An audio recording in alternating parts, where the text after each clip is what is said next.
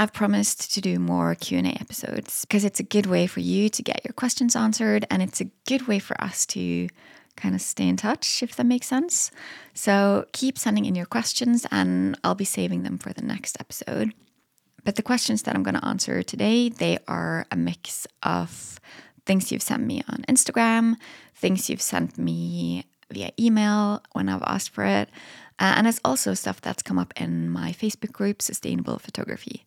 So there's plenty of ways you can send in questions. So I'm just going to go through them one by one, and hopefully you'll think this is really useful as well, even if you didn't submit a question. And if you are regretting that, please send it in now because I'd love to know what you want to know more about. The first question is how can I effectively market my business without spending a ton of money? Okay, that's a good question. And the first thing I would do is to look at where your clients have come from so far. Oftentimes, we can spend a lot of time marketing in a place and then we don't pay attention to whether it's working or not. So if you look at where your clients are coming from and you find that, oh, all of them are coming from my website or from Instagram, and then you're spending all your time over on Facebook or LinkedIn, then you probably want to change that and use the social media that's the better fit. Because if you don't want to spend money, then social media is one of the ways that you can market your business without spending a ton of money. And being good at networking is another one. Making sure that people around you know what you do and are remembering to talk about you. I would also reach out to past clients and make sure that they talk about you to their friends, at least if it's clients that you want to work with again and that you think have friends that are a good match for you. So, when that's said, I would encourage you to set aside a certain percentage of what you're getting in to spend on marketing because spending money on marketing can also be very effective and as long as you've got money set aside for that, then it's so much easier to spend that money. And usually, spending your money on meta ads, you know, ads on Facebook or Instagram, that's the best way for most of us to do marketing these days. Next question Do you have some practical tips for making sure that my clients are happy when they work with me, that I get good reviews afterwards? Yeah, uh, I definitely have some practical tips for that. So, making sure that our clients are happy is the most important thing that we do. And to do that, you want to make sure that you know what it is that you want to give your client. And you want to make sure that you don't promise too much.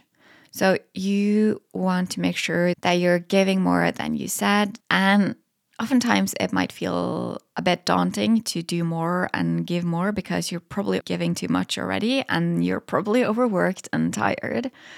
So, honestly, what I suggest instead of just giving more and doing more, do it the other way around and start promising less.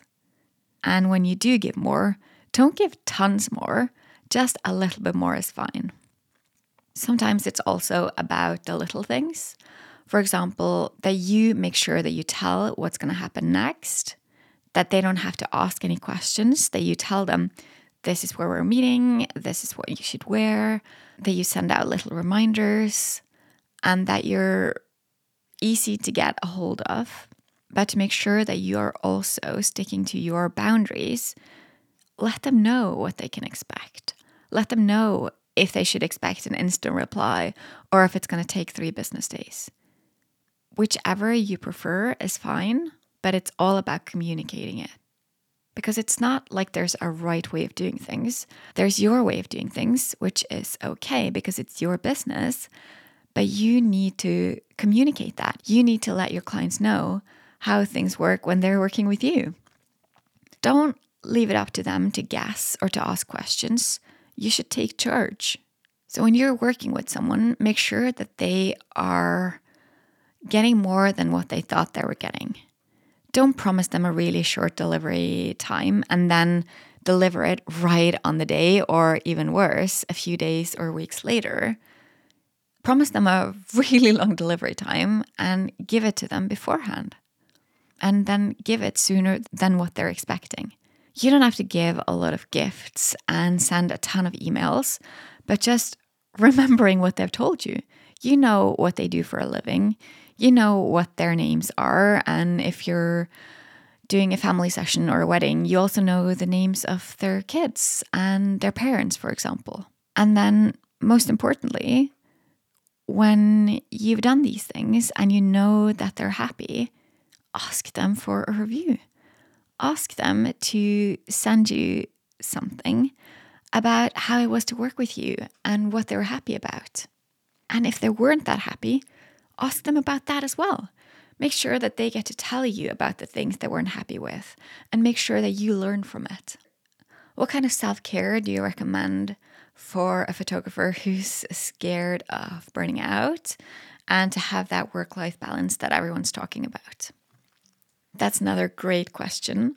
And the first thing I would recommend is to make sure that your business is set up in a good way where your prices aren't too low so that you kind of have to work nonstop because that's often the problem that we have so low prices that we have to work too much and then we don't have the option to say no to work and to take more time off.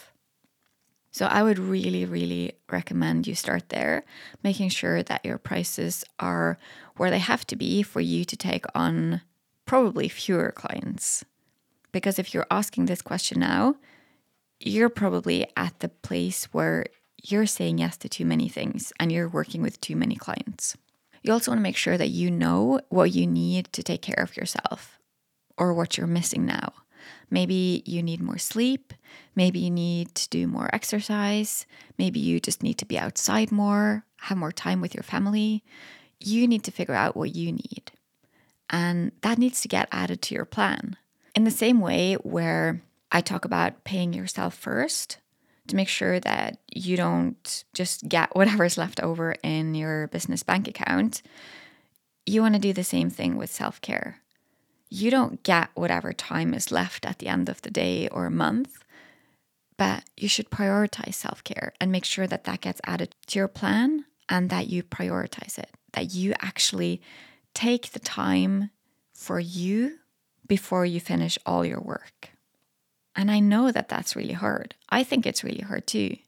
I tend to work way too much because I enjoy it so much. And then there really isn't enough left over for me because I haven't been good enough at prioritizing it. But it's added to my plan. My 2024 plan is there.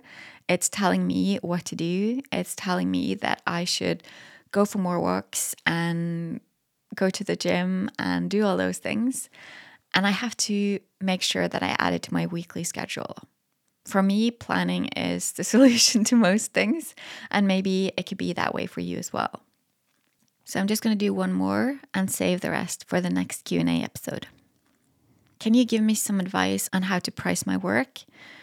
I haven't been doing this very long and I feel like I can't charge the same as everyone else? This is also a good question, and it's one that I've been asked several times before because pricing is probably the most difficult thing that we do when we have a business.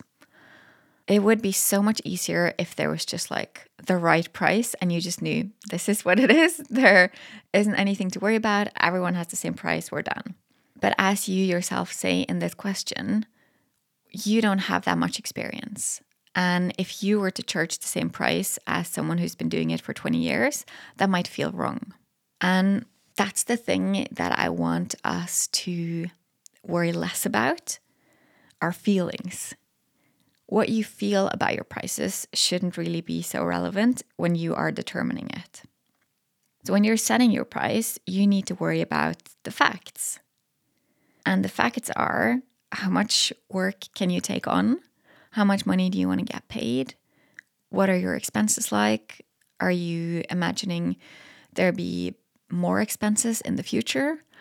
You need to worry about those things so that you can set prices that are going to be sustainable in the long run. Because if you set your prices too low because your experience is too low, then you're going to have to make a pretty big jump quite soon. And when you make that jump, you have to start over because it's going to be unlikely that people who've been paying low prices to kind of come along for the journey when you increase them. A good way of doing this is to look at other businesses that are working with people in training, so to speak, like apprentices, where, for example, if you look at your local hairdresser, I bet they sometimes have an apprentice in where the prices are lower. And you'll know the price is lower because they're still learning. And part of the problem that I've seen so many times is that photographers are charging a low price because they don't have the experience, but they don't mention that anywhere. It doesn't say, hey, my prices are about half of everyone else because I don't have too much experience and I'm working to build my portfolio and to gain experience. It just says the lower price. So if someone were to come across you, they might just think they've made a bargain and they don't know that you don't know what you're doing. So if you want to charge lower prices, make it like an apprentice rate. Hey, I know that my prices are going to be this when I'm fully trained, but for now, my prices are this. So you can get a better deal if you act now because I'm building my portfolio. Like whatever it needs to be for you to be confident in still doing it and taking on clients. When you're starting out, you might not know what your niche is going to be. You might not know what experience you want to give your clients. So, first, it's okay to just worry about all the practical things the time you spend, your expenses, and how much you want to make.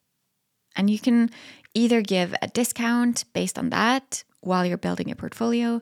You can work for free, which might be even a better option while you're building your portfolio, and not even mention that it's possible to get you to do work for them at a discount. And when you know more about what you want to do and who you want to work with and all the things that you have to offer, the things that make you unique, and how you can present what you do uh, in a way where people are more than happy to pay a high price. And then after you've done that for a while, you're going to see that you have enough photos. You're going to see that you know what you're doing and you know who you want to work with. And then you can create a more lasting offer where you are doing something that's really you, something where you are giving your clients a unique experience and you know how to present that and talk about it. And while I'm saying this, I also want to mention that most photographers that I've seen and worked with they know how to take photos. They know how to use their camera and to give their clients really great photos. But they don't know about business. They don't know about pricing strategically and creating a great brand and how to market to their dream client. And for most photographers, that's what they need to work on. And unfortunately, very few do.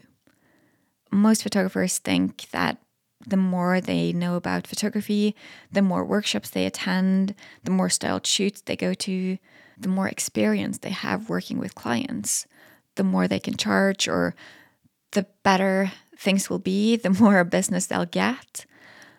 But it's not really the case. If you just work without a strategy, you'll likely get burnt out you'll have way too much on your plate and you won't know how to how to stop it from spiraling out of control or you might not get any clients to work with at all because you don't know about the strategies. You don't know about branding and marketing and showing up. in the right way that's going to get you your right clients. If you are struggling in your business, whether that's because you don't have your systems in place, if it's because you're not working with the right clients, getting enough money, whatever it is, send me a DM on Instagram. You'll find me at Ingvild Kolnes, I N G V I L D K O L N E S. And let's see if I can help you out. My main offer is a one year mentorship program where we go through your business and find the right way to move forward for you. Because there's there's no blueprint. There's no do this and everything else will fall into place. You have to do the right thing for you and for your business. And we can figure out what that is together if you want to, if you're a good fit for this. So send me a DM and we can talk about it. But in my experience, most photographers wait too long before they start taking their business seriously and they'll just do what they've done always. And even if things are going great in your business, you're probably missing out on a lot of things that could be done better and you can end up doing better. And I'm not saying that I'm it for you, but I'm saying that there's something out there where you can learn more and do more and better than what you're doing today. So I don't want you to play small. I want you to find the right person who can help you where you are today. And to find out if that's me, send me a DM sign up for a call or send me an email, whatever works for you, and let's find out if I can help you get to the next level.